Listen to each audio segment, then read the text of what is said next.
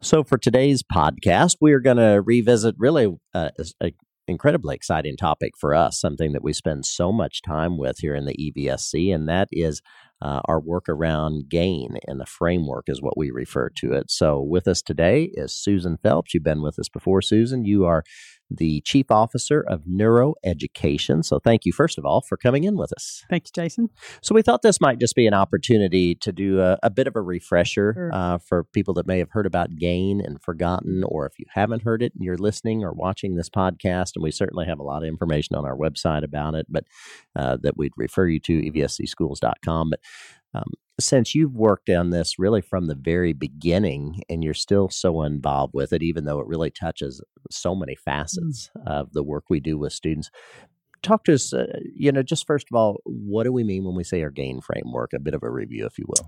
So GAIN is stands for Growth in Academics Through Innovation and Neuroeducation. And it's a collaboration between three fields: neuroscience, education, and psychology. And when you say neuroscience, I'm going to stop you right there because people may hear that and think, well, what are we talking about here? But what do we mean when we say neuroeducation, neuroscience? So when we talk about neuroscience, we're really talking about how the brain works and how the brain develops. And what's amazing about that field is there is a ton of information that really is beneficial to educators and to students, but how you take that information, operationalize it so that it impacts all students and their outcomes is complicated. And so our department inserts really the research from neuroscience and works with educators to really bring it to life for the classroom teacher so that it does impact students and improve their outcomes. So Susan, as I'm hearing you talk about this, and I'm thinking about some presentations we've done recently over the last year to our community through a Rotary Club and sharing updates on this work. If you're hearing this and you're thinking, so for many, many years, many decades, did schools everywhere not really think about how the brain works? How would you respond to that? I think we've always thought about how the brain works in some ways, right? But aligning that to our systems and practices is the more complicated step, right? There are pieces around how we learn how to read and do math and other aspects of the scope and sequence of our overall curriculum is obviously based in development. But from a holistic standpoint, how from the moment all of our students, when they walk in the door each and every day, are we ensuring that every student is developing optimally? What does that look like with what's already in the toolbox for educators? There's so much of what we already do that speaks directly to learning and development for students. It's the pieces of the puzzle that haven't been put together so that educators understand how all of that fits together. And when we do that, a couple of things happen. One, we obviously maximize learning and development for our kids, but you also make the day for educators easier in some respect because it doesn't feel like everything is a one-off. Like I have to do this to address this and I have to do this to address that. It should all come together. So what does it look like to all come together? And that's part of what we've tried to operationalize through the framework. We have three phases from an implementation standpoint, and we're working through those phases within all of our schools so that all of this that they're already doing gets integrated and we don't have to keep introducing new programs. We can evaluate what is currently there, making sure it's addressing every aspect of development, and then just getting better. Really, sometimes in schools and in education in general, we get stuck implementing and we miss opportunities to improve. And really, when GAIN is implemented fully, we will be in an improvement phase because we'll have all of the pieces connected. So really, this is not an add-on, if you will. This isn't a separate class. Nope. This is really taking the work we're doing in classrooms as teachers, planning instruction, using their instructional strategies, their techniques, and just utilizing this information to make that instruction more effective based on what they know about the mindset of their kids and how they come in ready to learn. Is that accurate? Yes, absolutely. And maximizing those outcomes with those practices, meaning what is best when and how do we respond to ensure every student has the opportunity to develop to their fullest potential. And that is regardless of where they enter, right? Well, along with that, because we know kids come to us. I mean, for example, in EBSC, we serve students across the entirety of Vanderburgh County, the city of Evansville. We have over 22,000 students. whatever grade level you're in, you come into that classroom door in a little bit different mindset or stage, right? Absolutely. And so from a developmental and an experiential standpoint, what opportunities do our students need to ensure, again, that they developed optimally? And it's not just cognitively. It's not just knowing reading and math skills, right? Some of the skills that are going to really ensure that life outcomes are positive for all of our students are developing those emotional and social self-regulation skills. Those lend themselves to the ability to collaborate effectively, think creatively, problem solve, critical thinking, innovation. All of those higher order, what we consider 21st century skills, require self-regulation. And so stop there. I want to pause you when we say self-regulation. What does that word mean? What are we talking about there? So really, self-regulation is the ability to manage our emotions, manage our thinking. So a perfect example of that is persistence, right? The ability to persist on a task that's cognitively complex is a cognitive... Or maybe it's challenging. It's challenging, yes, sorry. A challenging task requires cognitive self-regulation. And the way cognitive self-regulation develops is when you look at the phases of the framework, you have to have a balanced stress load. You have to have focused attention, self-control, and then you can persist on a task that's hard. So what we're doing from a developmental standpoint is hitting every one of those levels experientially and developmentally within the classroom so that ultimately they are developing those 21st century skills and can be successful, whether it's in the workforce or in the community. Because what we've really come to the realization is there are skills that maybe at one point we could have made the assumption you either have it or you don't. That persistence, correct, not giving up when a math problem is difficult, for example. Correct. And what this work is saying is we can put systems in place, supports in place to help our students to develop that skill. Correct. So they don't just get up or give up when they're frustrated. They push through it so that, in the example, that math situation, they can continue working through that more challenging math, whatever grade level you're in. Correct. And you said a key word, which is the opportunity to experience that complicated task and to persist, right? So the challenge that you have as the teacher in that moment is the level of support to provide so that the student is able to do the thinking, but also so that they can engage in the task initially. So if it's too hard, they may shut down. And so how you support in that moment to get them back into the activity and persist is critical. As the teacher, that is, when we're looking at the framework, that's the skill development side of it. Because you've already taught the facts. We know 2 + 2 is 4. But if you're trying to figure out how many tiles you need for a bathroom that's 6 by 8, that's the application of it. And so if you're a student, like, I don't know, right? And so the teacher's role in that moment is to help them access their base knowledge and apply it. That's the skill development, application of the knowledge side of it. And then can you collaborate with a team to pick out different size tiles and do all of those kinds of things to solve those problems. And when you use the word collaboration, you just did there in that math story problem, if you will, example.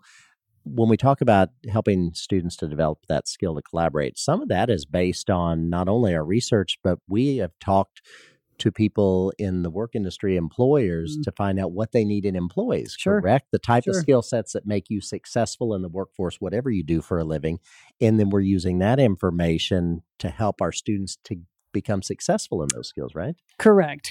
And it's interesting when you talk to business owners, they'll say our students have the base knowledge, but they know the 2 + 2 is 4. They know those. So we're doing an excellent job. We have excellent curriculum to develop that base knowledge, but now let's use it. And most of life is solving problems. Working with a team. Yes. Working with your people in your work environment. And I think we've all heard, I don't need to know this math. I have a calculator. Okay, great. You have a calculator. You have the answer, but you still have to solve the problem. You still have to work with a team. You still have to be able to, if you can't solve a problem, be innovative in that moment. And it requires base knowledge. It requires the self-regulation skills. And then it requires the opportunity to have worked supportively with different teams throughout your educational career to solve those problems and think critically. And so I think we see all of those pieces in our classroom. What what we want GAIN to be able to impress and really provide the structure for is to understand how all of those pieces fit together. One piece is not more important than the other. They're really all required to maximize development and outcome for our kids.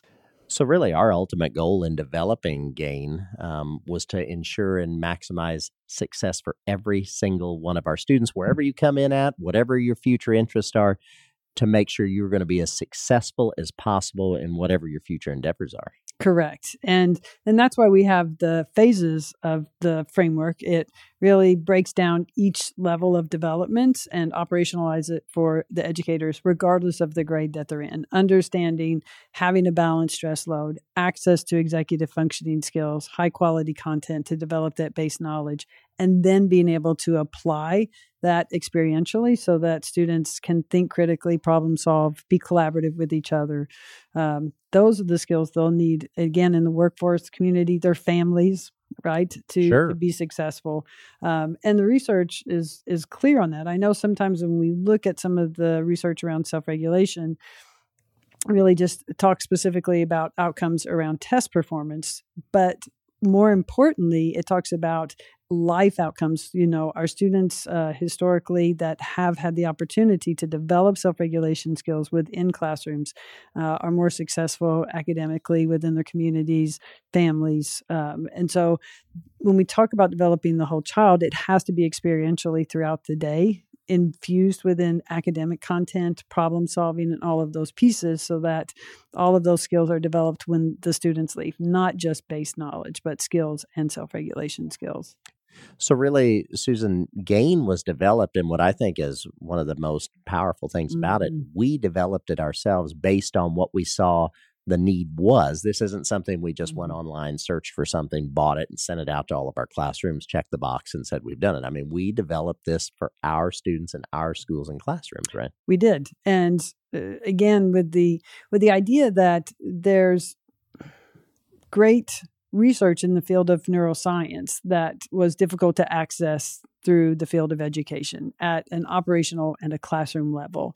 And so being able to take that and modify our systems and practices so that you can do what maximizes outcomes for kids from a developmental standpoint across every grade was... Yeah, elementary, middle, and high. Correct. Regardless of where you enter, that you would have that opportunity. And that's critical. And it's not just about doing well on a test, because you can do well on a test and not necessarily do well in life. That's not the best predictor all the time of what your life trajectory is going to be. So we wanted to optimize development, overall development for our youth when they came in. And not only that, put the puzzle pieces together for our educators, because they have so many strengths and resources, but how does it all fit together? And the framework really fits all of that together. And I also think it's important to note that the neuroscience that we use is accepted neuroscience. There's a field of learning that exists. Educational